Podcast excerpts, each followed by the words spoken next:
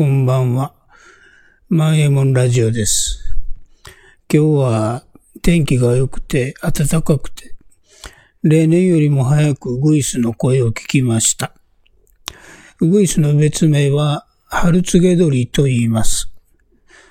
今日聞いたウグイスの鳴き声は、ケキョケキョケキョっていうやつでした。これは威嚇や危険を知らせるものです。有名なホーホケキョっていうのは、オスが縄張りを示す鳴き声ですね。えー、早春でウグイスといえば、日本の古い唱歌、早春譜を思い出します。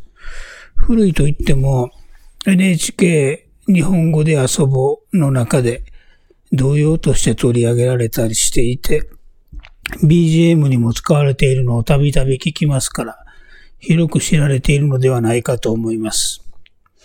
吉丸和正という人が作詞をしているんですけれども、春は名の実の風の寒さや、谷のうぐいす、歌は思えど、時にあらずと声も立てず、時にあらずと声も立てず。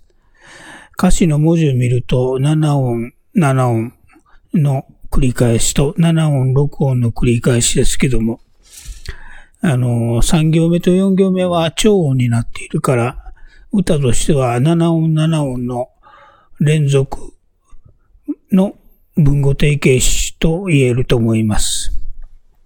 まあ、文語体で春への心情を綴った美しい叙情詩ですね。まあ、意味は、ウグイスが春を告げようと思ったけれども、まだ寒いからやめておこうと静かにしていた。みたいな感じですね。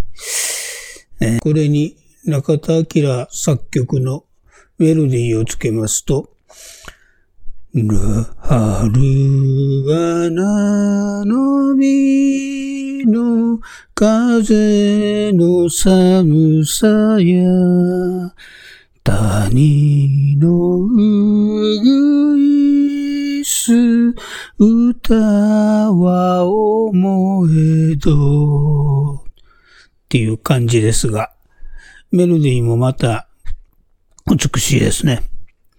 このメロディーは森重久や作詞作曲の知床旅情によく似ています。知床の岬に浜ナスの咲く頃。歌い出しはそっくりです。そして、早春譜のメロディーも、実はモーツァルトの春への憧れという曲があるんですが、その歌い出しが非常によく似ています。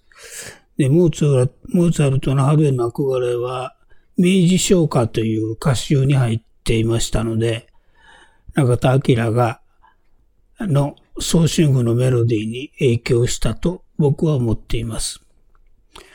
まあ、洋の東西を問わず、春を待ち望む歌、春を喜ぶ歌は数えきれないほど多くあります。春をテーマにした絵画も、これまた西洋でも東洋でも多くの作品があります。音楽も文学も絵画も、誰かの何かの作品がヒントになって、後世の人が作品を作っているのではないかと。まあ、それは間違いないところだと思います。さて、えー、僕もギターで早春譜を演奏しています。2番からは万右衛門流のトレモロです。結構売れている曲です。お聴きください。